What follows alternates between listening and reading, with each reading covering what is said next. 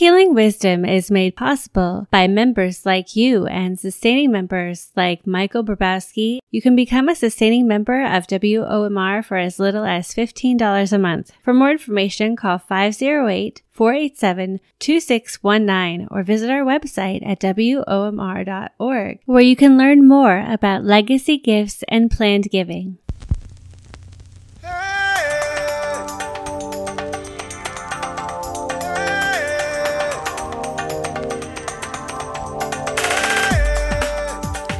You're tuned in to 92.1 WOMR FM Provincetown and 91.3 WFMR FM Orleans, the voice and spirit of Cape Cod. I bid you welcome to another episode of Healing Wisdom. I'm your host, Pandora Peoples, chartered herbalist and psychic medium. Healing Wisdom explores mind, body, soul connections as we discuss the healing effects of the arts, metaphysical concepts, intuition, and the spiritual aspects of everyday living. Healing wisdom begins in the heart. Our theme music is provided by Mystic Pete.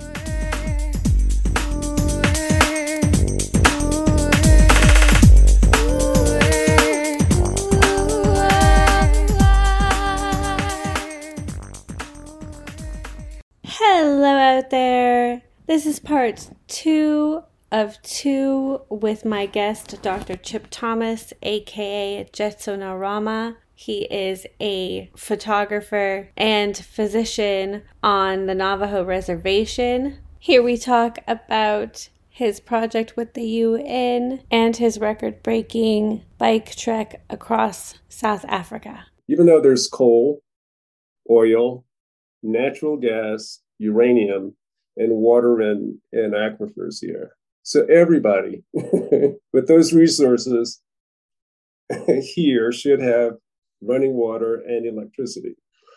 So when the pandemic came, because the president of the Navajo Nation, Jonathan Nez, I thought made a beautiful comment um, and a somewhat sad and poignant comment in that the virus exploited one of the greatest strengths of the Dene of the Navajo people, which is their emphasis on ke or kinship, family, relationships. So it's not unusual here to have multi generational homes where you'll have grandma, grandpa with their kids and grandkids. Um, so in that context, where there are you know many people in a home or um, living close together in a family compound, um, with challenges regarding running water and electricity, um, it wasn't surprising that when the virus appeared here late March of 2020, it it it literally exploded. Um, so by the end of March 2020, April, New York City and New Jersey were leading the country with the most number of cases per 100,000. But by June, May, June of that of 2020, the most cases per 100,000 in the United States were was here on the Navajo Nation. But by the same token, less than a year later, once a vaccine was introduced, and by February of 2021, there were over 90% of people eligible for the vaccine were vaccinated. So I think I heard a figure this morning that roughly 1,600 people out of 180,000 have perished due to the pandemic. And sadly, you know, these are a lot of these are older people, not necessarily all older people. I mean, I know, yeah, people across the spectrum who have passed away, but these are also knowledge keepers, especially the older people, you know, who know the traditions, the songs, the uh, ceremonies for healing and wellness. So, yeah, I mean, it's, it's been a difficult time. You, one of the questions you said you were going to run by me was, you know, I was chosen to be a participant in a project by the UN to come up with um, a community based art project that would give a community an opportunity to grieve and, you know, to perhaps start the healing process. But, you know, one of the things that occurred to me early on, because the UN asked why I thought it was an important, important to do such a project, I really had to take a step back and, you know, ask, is it important that the UN do do such a project? If we're talking about you know people who have been on this continent for 15,000 to 40,000 years, depending on which anthropologist you read. You know, these are people who have been through pandemics, who have been through plagues, you know, who know re- resiliency. So, uh, you know, a better question might be what can we learn from them in going through such a pandemic, even though this, this pandemic had, has such a, a uh, devastating impact on the community? So, then what did you do with this project? So, yeah, so what I did was I didn't want to be accused of appropriation. I didn't want to be accused of having taken money from the UN that could have gone directly to Dene communities. So I brought together a small team of activists and artists to to process, you know, what approach we might take, how we might engage community. But you know, again, in a place that has infrastructure issues such as, you know, there's not there's there's issues with broad with broadband connectivity, especially 25% of the population doesn't have electricity. So trying to meet with to meet with community members during the pandemic has proven challenging. Um, so my my committee, my team, um, to come up with a project um, for grieving and to start the healing process still exists. Um, hopefully, we'll have better luck in 2022. But it also occurred to me along the way that I need to take care of my mental health and wellness as I go through this pandemic and and its challenges.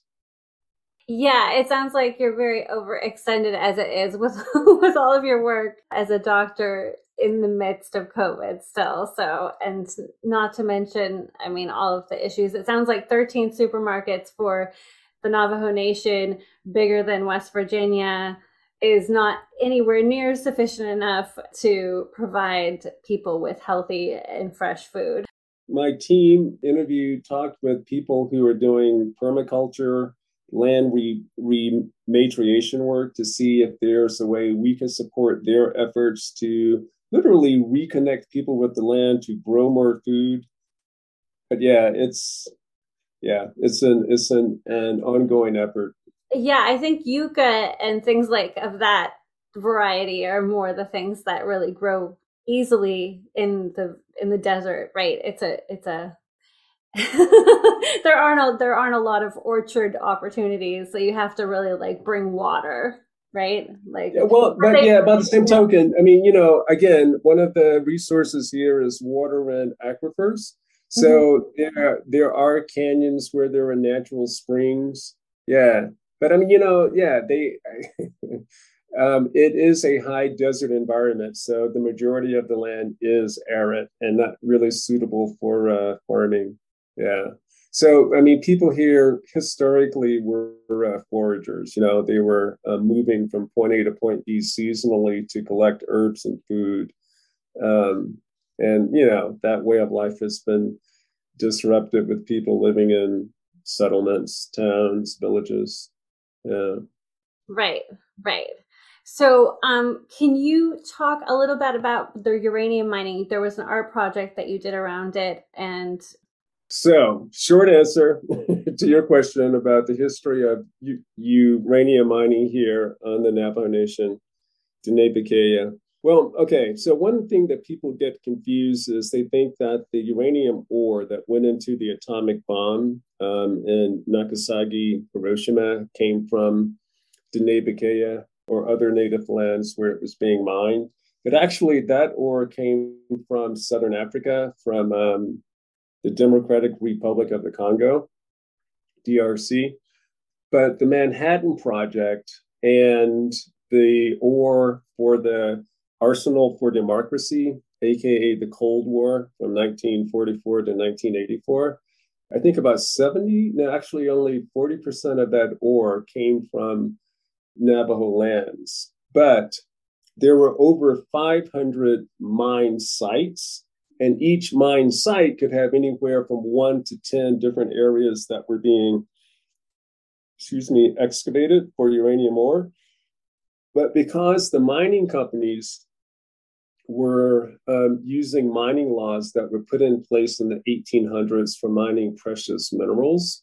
Um, they didn't have to clean up their sites when the price of uh, the uranium ore dropped in the 80s and they all like closed shop and left. So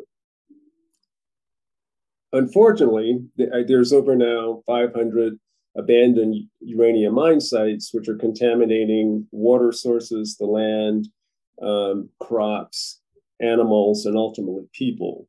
So rates of various cancers, respiratory problems are higher here than in the general population. Fortunately, the EPA just gave to the Navajo Nation this past year in 2021, I think enough money to clean up 10% of the uranium mines that have been abandoned. So, yeah. Wow, that's really something. I would love to end this on a high note. In 1992, you know, as, as you had mentioned very briefly, you were a Trek physician on a Guinness Book of World Records breaking 12,000 12, miles, and you biked seven to 80 miles a day. Can you talk about that, what that experience was like? Again, you could write a whole book on it, but could you talk about what it was like to be carrying all, like 100 pounds of weight through the Sahara and like trying to keep everyone healthy. Yeah. I just want to say never say never and per, persistence pays uh, because, uh, yeah, I, I had never done anything like this before. There were uh, two American, two white American cyclists, uh, the Buettner brothers, Dan Buettner and his brother Steve. I was the third American cyclist. And then the fourth position was split between two cyclists from the African continent, Mobolaji Oduyoye from Lagos and Michael Mpiangu from Uganda, Kampala. So they split the trip. Mobolaji was with us for the first half because he was he had studied to be a pastry chef in France and spoke French. Um, and then he cycled with us to Uganda where Michael Mpiangu, who speaks Swahili, was with us for the second portion of the trip down to South Africa. So it was, I don't, it, it was just one of the most mind blowing things I've ever done. And like I said, there were many times I uh, was ready to cycle to the closest town and pack my bags and fly back to the States because I was just, you know, on a regular basis getting my butt kicked. Funny thing okay so in the 70s when i was in college there was the nestle boycott because nestle was uh, dressing paying women in developing countries to put on nursing outfits and to go into hospitals and, and to maternity wards and to pass out free samples of Nestle formula to women who had just given birth. And they would get maybe a month's worth of formula, just enough that if the woman woman used it every day, by the time she ran out of formula, her breast milk would dry up.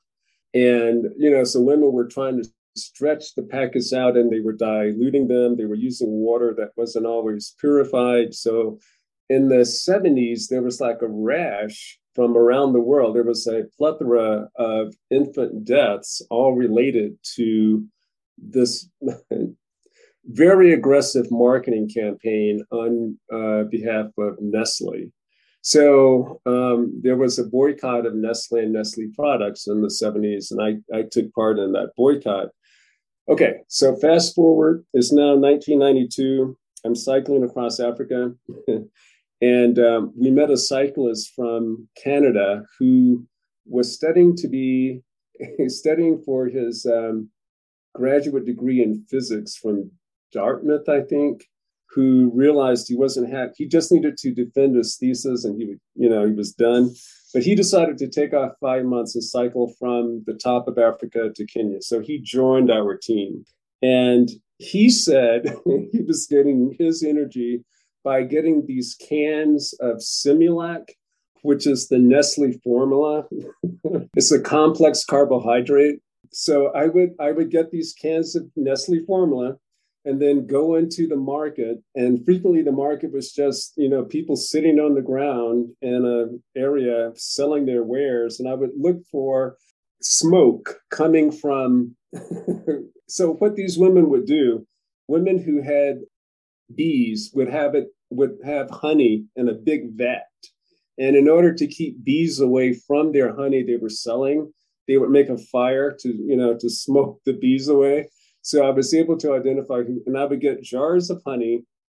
And then I would, in my water bottles, mix um, the Nestle formula with the honey. And I went from being the slowest, most miserable cyclist on our team to being the lead cyclist every day. So I'm not advocating for uh, Nestle products, but I am saying, I guess, never say never, and persistence pays.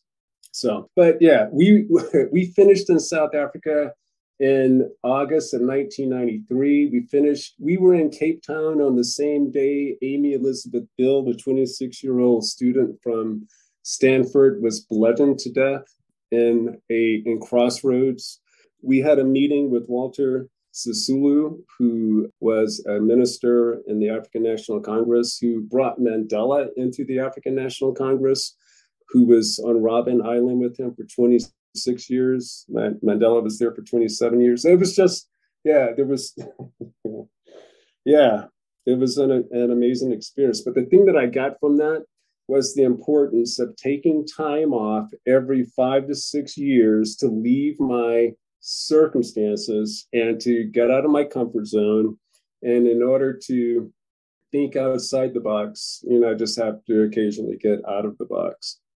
Yeah, yeah, that's very cool. And you know, I have to ask you this question because I, the, it's reported that in a lot of cultures, like say Morocco, in India and the Middle East and various regions that the women tend to be at least it looks to, to, outsiders like the women are doing a lot more physical manual labor than the men and the men will be sitting around drinking like like maybe like just a strong coffee and maybe smoking some cigarettes and the women are like just busting their butts just like doing everything all day long. Yeah. Like, either at the marketplace or for their farms or some combination of you know. Yeah. Did you see that there? Yeah. Yeah. On yeah. But you know i i think there's a natural tendency for women to nurture. Um, i'm going to be identified as being sexist but i think you know having the experience of giving birth mm-hmm. and just being kind of fiercely protective of your offspring and those close to you whom you love. Women i think just will do anything to protect those they love. And that means um, you know just being the glue of society you know holding everything down holding their uh, families together. But i that's a quick reflection without a whole lot of thought you, you mentioned briefly your experience in South Africa. Did you want to elaborate any more on that? And, oh, okay. I mean, yeah, I, I came of age during the anti apartheid movement. You know, it's like I kind of got my political footing with people like Desmond Tutu, who was one of my heroes in the uh, 80s, you know, who just passed away last week, and uh, Stephen Biko and Mandela, you know, just um, all these names of people who were fighting for freedom and liberation and equality for their people you know were people i respected and looked up to. So to have an opportunity to then go into this place that was still practicing apartheid yeah was something i was looking forward to you know. I mean i had some very difficult experiences in south africa being physically assaulted myself and but i it really helps to if one has the capacity, has the um, resources to travel, it really helps to go and to experience things firsthand because, you know, it was very easy to think of a, I can't think of the word, but a diametric, you know, things being uh, either black or white. But literally, to go to South Africa and to meet whites who were members of the ANC who had sacrificed their their lives and their well being, you know, in the struggle for equality was enlightening. You know, it's like it wasn't all the whites or against all the blacks. You know, it's like, yeah. Thank you so much, Dr. Chip Thomas, for being with us today. So grateful. Thank you for the opportunity, Pandora. Have a great 2022. Rock on. Healing Wisdom is made possible by members like you and sustaining members like Michael Brabowski. You can become a sustaining member of WOMR for as little as $15 a month. For more information, call 508-487-2619 or visit our website at WOMR.org where you can learn more about legacy gifts and planned giving.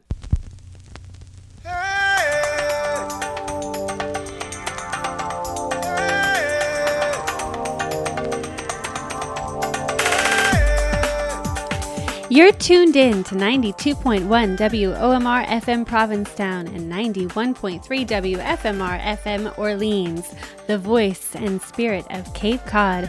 I bid you welcome to another episode of Healing Wisdom. I'm your host, Pandora Peoples, chartered herbalist and psychic medium. Healing Wisdom explores mind, body, soul connections as we discuss the healing effects of the arts, metaphysical concepts, intuition, and the spiritual aspects of everyday living. Healing wisdom begins in the heart. Our theme music is provided by Mystic Pete.